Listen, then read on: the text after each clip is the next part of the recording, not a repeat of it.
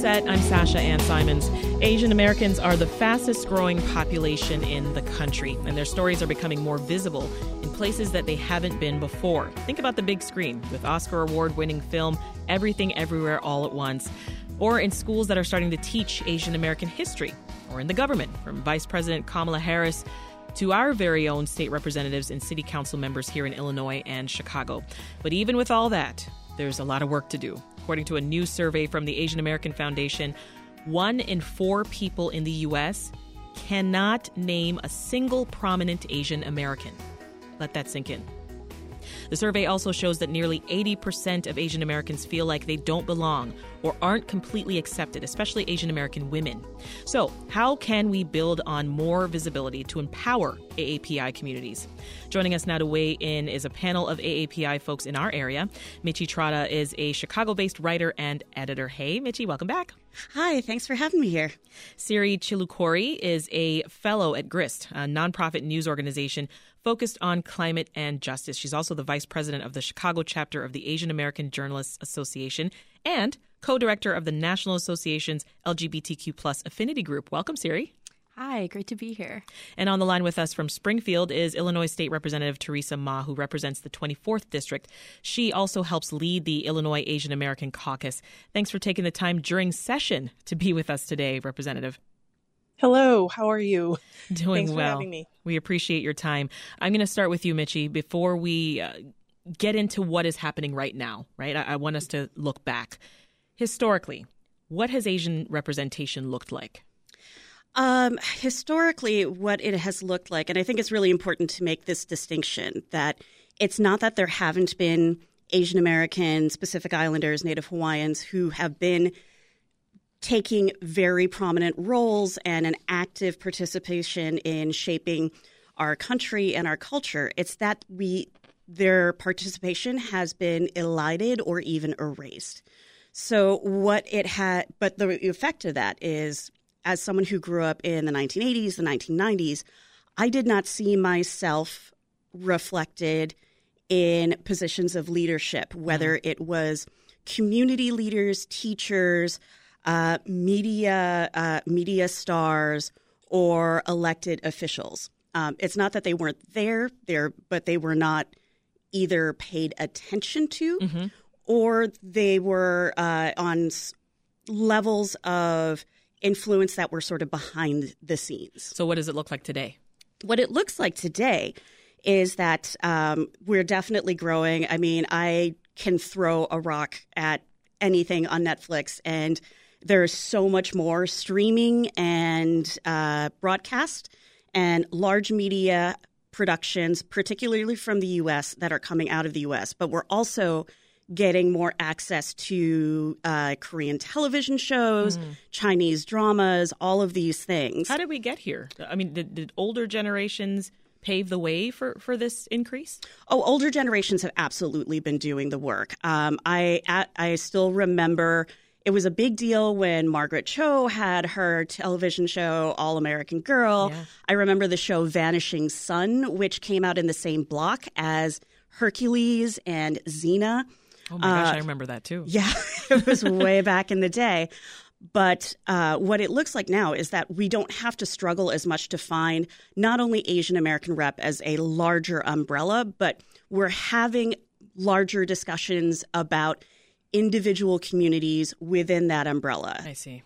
Siri, what does the term representation mean to you? and what does it mean for you to be represented? Yeah, that's a great question. Um, I think there are a lot of conversations about you know, how far can representation actually go? When you see yourself on screen, you know, is that uh, a portrayal which really gets to the heart of your experience, or is it something that is kind of shallow and they're just kind of, um, you know, trying to to represent something without actually getting community input? But I do think there are examples of um, representation in uh, media, in particular, that go you know, beyond the surface. Obviously, everything, everywhere, all at once. Mm-hmm. Um, Polite Society, the new film from Nida Manzoor, really gets to you know like how South Asian women um, really bond with each other and navigate a lot of tricky cultural conversations and stereotypes, um, and and really kind of uh, the the film does a great job of of showing that. Yeah. And also the upcoming film Past Lives from A24 um, with Greta Lee and kind of gets at this conversation about you know when you leave the country that your parents and your culture is from and you come to the U.S. What is the type of person that you become, and what happens to those relationships? Interesting.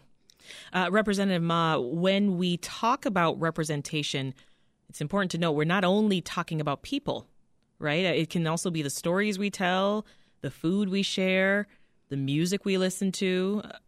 Talk about that. What other forms of representation should be included in this conversation? Right. So we can talk about uh, cultural representation as well as uh, political representation. So, you know, not just in terms of the number of people you see in media or in, in films. I mean, we do need as many stories as possible, but it's important that our, our voices, our issues, our needs are voiced in the halls of power and in the contexts where decisions are being made about people's lives. According to a recent Nielsen study, Asian American representation in streaming TV shows almost doubled from 6% in 2020 to 11% in 2021. This goes back to what you were talking about, Michi. Uh, are you seeing more representation on screen? Does it actually feel like an increase? It sounds like you were saying you do. It does feel like an increase, but I at least what we're seeing visibly on the screen or on the page of books and stories. Um, but I think it's really important to point out, and uh, the other panelists have touched on this, um, is that representation isn't just being seen and being part of the table. Um, it is, you know, for me, it means that we are being seen at all levels of experience, particularly leadership, because, you know, we talk about you know the phenomenon of the glass ceiling for all different marginalized groups mm-hmm. but we need to be at all levels so that our perspectives and our concerns are integrated from the start whether it is the production of a media property or the creation of policy or curriculum mm-hmm. or even just like you know who's going to what your neighborhood celebration is going to be like. Yeah. So that we are, instead of being treated as extras and add ons in a way, we are being treated as the norm. Mm. We're not we're not an outside or an extra. We're part of the norm and have that done in a way that is more reflective of the reality that Asian Americans, Pacific Islanders, Native Hawaiians are part of the U.S. Absolutely. As we talk, Siri, about this increase in representation on, on, on streaming TV, when you see that, I mean, uh, how accurate are the portrayals? Because that's another piece of this too, right? Yeah, absolutely. And I think. Some... Or are you screaming at your television like, "No, that's wrong"? I think it's about 50-50. but when it's like four portrayals, that's not a lot. You're like, "Well, thanks." Yeah, but I think that gets to the heart of it, which is that you know Asian American is such a huge term that describes such a wide swath of people um, that exist at different intersections of power um, in society. And so when you're thinking about like what is the Asian American experience? Well, there is not just one Asian American mm-hmm. experience. There's, you know, South Asian American experience. There is a Southeast Asian American experience. There's a Central Asian uh, American experience, and and also Asian people who live in this country who are not American. Mm-hmm. Um, and so I think part of the broadening of representation in media is also going to be taking out these stories which do not um, you know, portray people who are kind of more adjacent to, you know, the, the centers of power, but also people who live on the margins, right? Disabled Asian Americans, queer Asian Americans. Um, undocumented. Yeah, undocumented Asian Americans. And really trying to um, expand the complexity of these stories is something that I think um, is really a valiant effort and that some people are definitely trying to do. Representative, who were the AAPI people that you saw or looked up to when you were growing up? Well, I grew up in an immigrant community in San Francisco, and so there were lots of Asian Americans all around me. Um, but in particular, you know, as I became aware of, uh, you know, who held p- positions of power, um, it, it, was notable that in San Francisco there were lots of Asian American elected officials. There were community activists, like you know there was um, Rose Pak was very active in the community, and she would appear in the newspapers uh, on a regular basis. And I knew she was Asian American. Um, there was also uh, the Secretary of State, March Fong Eu, who held statewide office, and I knew from her name that she was an Asian American woman. And I think that those representations really had an impact on me mm-hmm. and planted a seed in my head that you know those positions were possible hmm. for someone who looked like me. So so and, growing and, up you you embraced your identity it sounds like.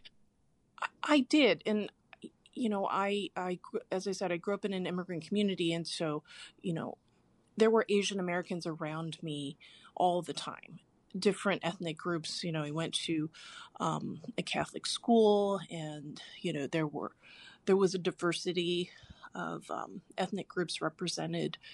Um, so it wasn't until I um, left that bubble that um, you know I I began being more aware of um, mm. you know the the marginal position that Asian Americans held in in society. And and I went to UC Berkeley, so I had the opportunity to take Asian American Studies classes. Um, so you know that was um, a privilege that I had to be able to sort of center my identity um, and you know have the the validation um, provided for me um, mm-hmm. through those those uh, classes and the books I read and and uh, the lectures um, and stories I was exposed to. Yeah, and it's hard when we talk about the when we bring it back to now and, and we talk about what's going on. Uh, we've got to also mention technology, right? The internet, mm. social media, right? All these developments, they've also played a role in increasing uh, the visibility of Asian people around the world, right? Mm-hmm. Yeah, yeah, absolutely.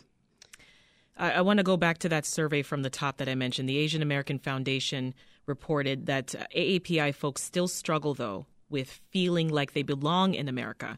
Uh, the top two reasons that folks gave were one, facing discrimination, and two, not seeing enough AAPI representation in leadership roles. Michi, talk about that. Uh, uh, does it resonate with you? Oh, yeah, it absolutely resonates. Um, I grew up at a point where there was no social media when I was a kid, when I was a teenager. You know, I wasn't even really active online until well into my 30s in uh, you know the mid to late aughts. A late bloomer. Oh yeah, probably better for me. My nose was stuck in a book all the time. Right. Um, but what it what it ends up doing to you when you can't when you can't see that is that um, there are so many writers who have talked about this, particularly in pop culture spaces, which is where I tend to live, where they have pointed out that part of the issue is that it is much harder to imagine yourself into spaces where culturally, politically, socially, you're being told that you don't belong or that there are only certain roles that you are allowed to inhabit. So when you see other people who are disproving that narrative, mm-hmm. whether it's in a fictional setting or in real life, it plants the seed in you that it's actually possible for me to dream bigger and to dream differently. So that when we talk about representation mattering, I think this is one of the re- one of the biggest reasons is that when somebody else inhabits a possibility that you have been told your whole life, whether explicitly or implicit, and let's be real, a lot of this is implicit. It's not necessarily, it's not always the angry racist in your face. It's the implicit messages based on who you see around you occupying positions of power, whether or not you can imagine yourself doing something different yeah. than that. So, you're young AAPI women were actually the most likely to say that they don't feel like they belong mm-hmm. or that they aren't completely accepted.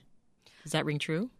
Yeah, I, I think it's it's it's difficult to say. Um, for you know obviously every woman. I think for myself, I have been incredibly lucky that my foray into journalism was supported by the Asian American Journalists Association, and so through them, I really got to see that there was a place for me in journalism, um, and I think that is what you know groups like this do. Uh, essential work into trying to you know place uh, young journalists in newsrooms, mentor them in the early years of their career, and then um, eventually provide leadership positions. And um, in journalism, you know, there was a recent Pew Research um, Center survey which said that 76% of um, all reporting journalists were white and 3% were Asian. Mm. Um, that is actually, unfortunately, highest in, in my beat, environment and energy, or um, the least amount of Asians are represented. So yeah.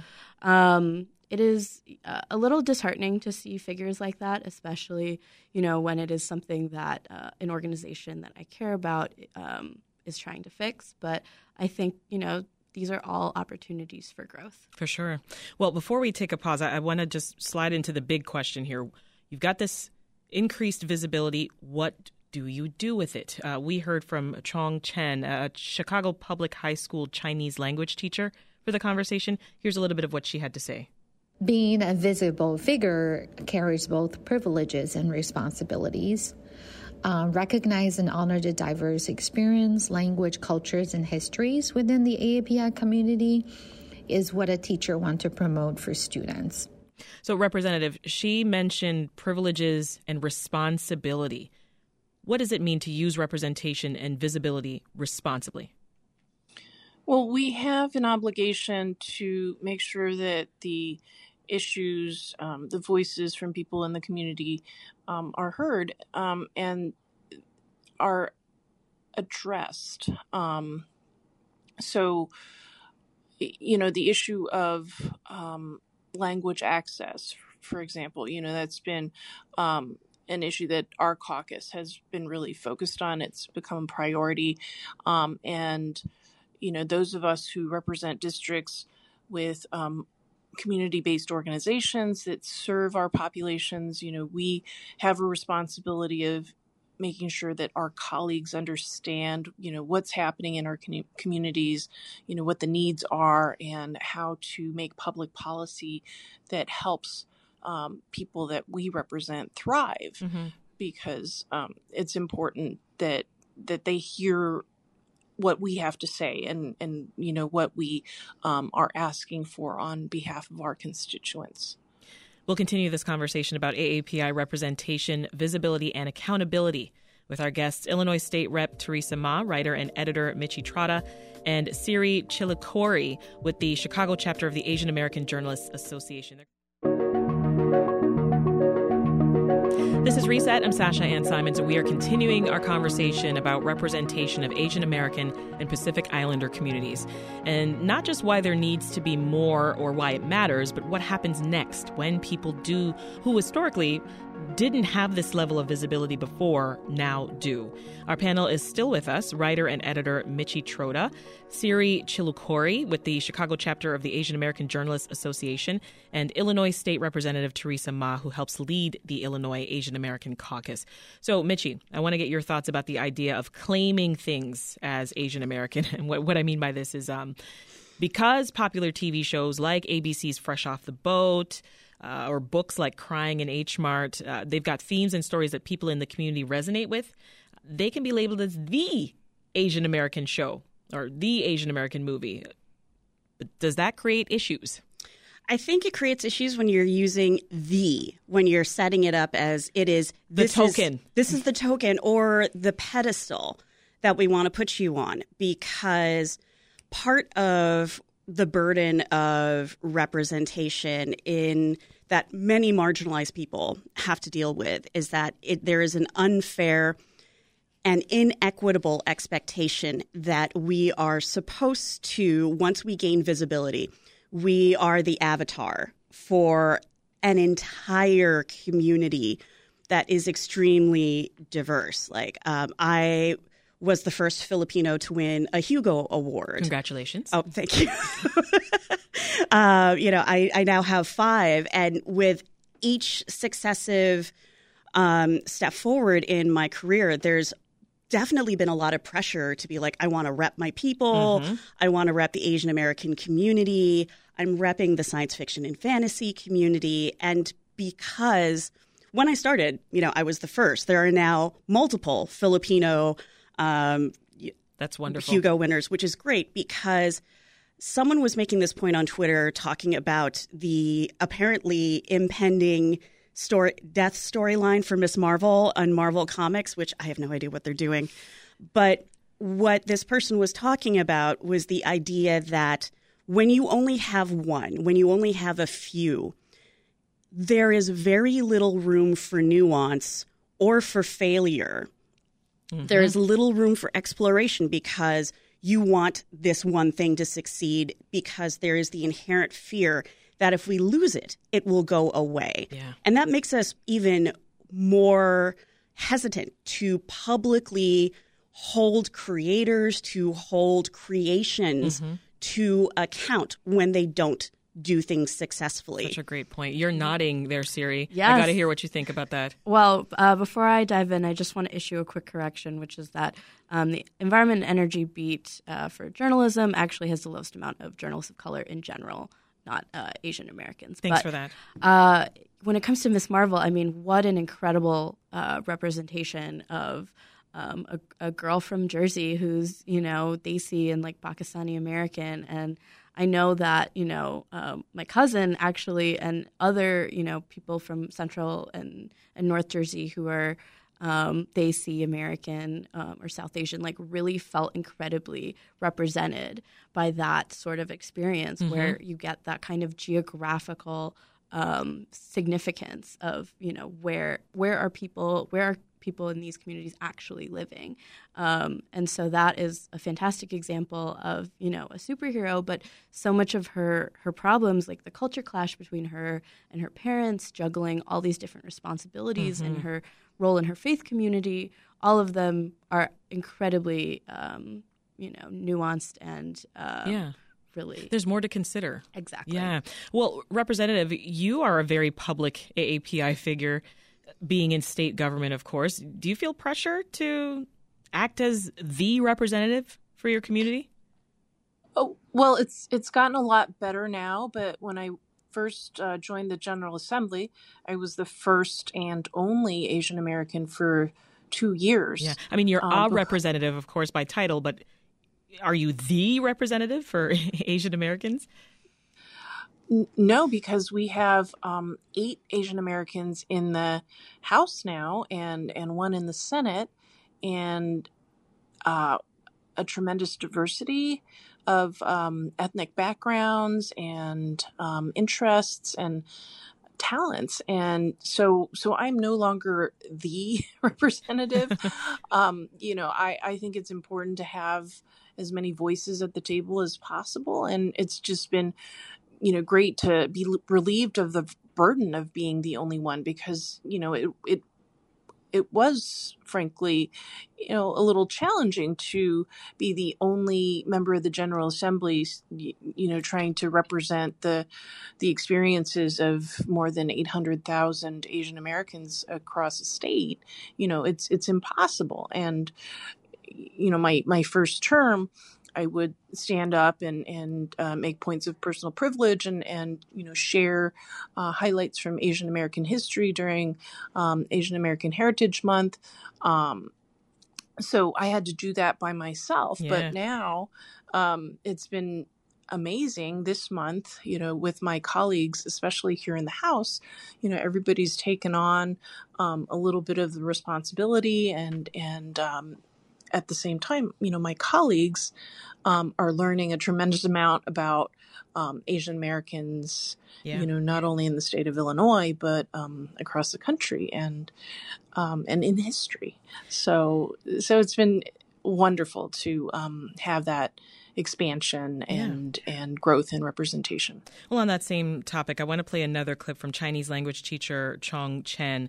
Uh, she shared her thoughts on this very same uh, issue. So, visible figure does not should not carry that burden to represent all. However, I think they do have the opportunity to share their narratives and challenge stereo and challenge those stereotypes that putting on them.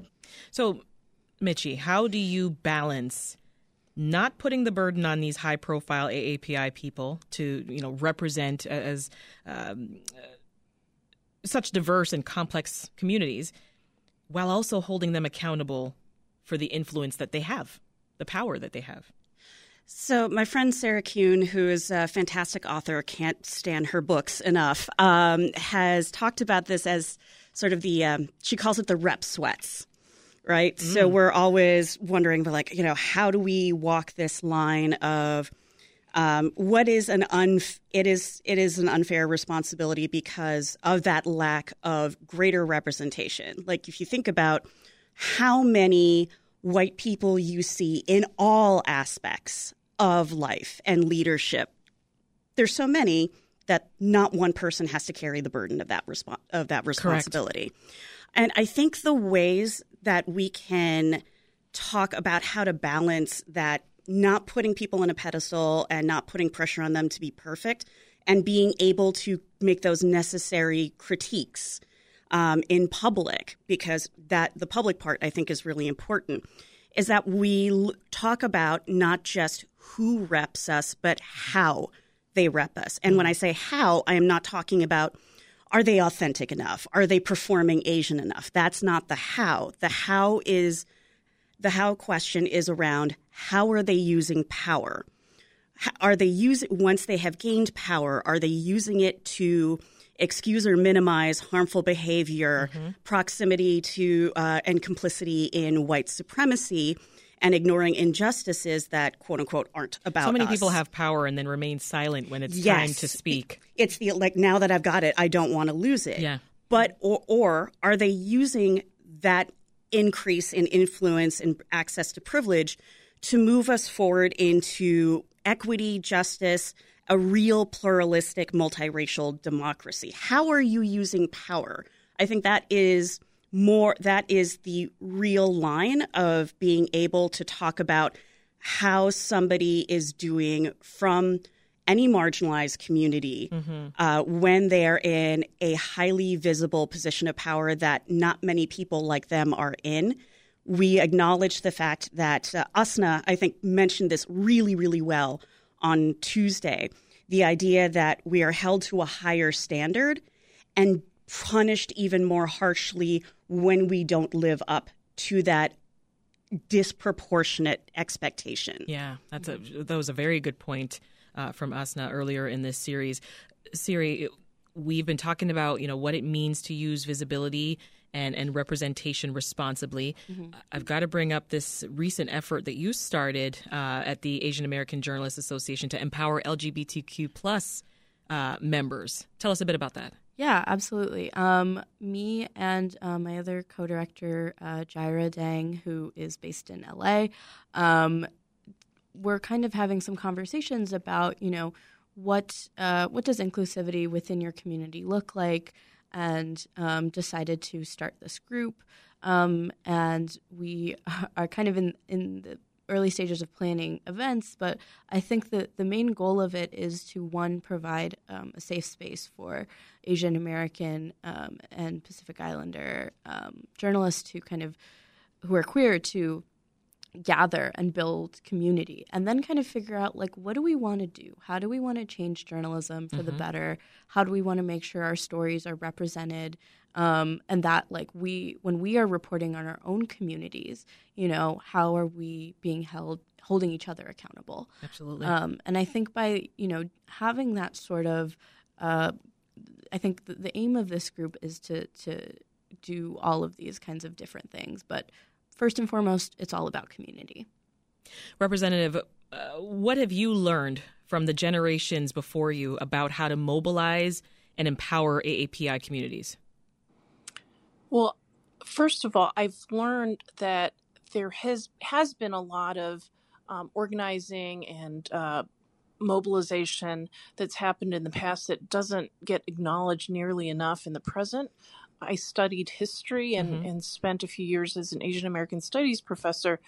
And I think that the importance of learning that history also adds to the representation and the, the, the sense of, you know, what, um, you know, a young people can imagine yeah. that is possible, right? Because, for example, you know, there were um, labor organizers in our history, there were um, political figures um, that you know don't get a lot of uh, attention or, or spotlight.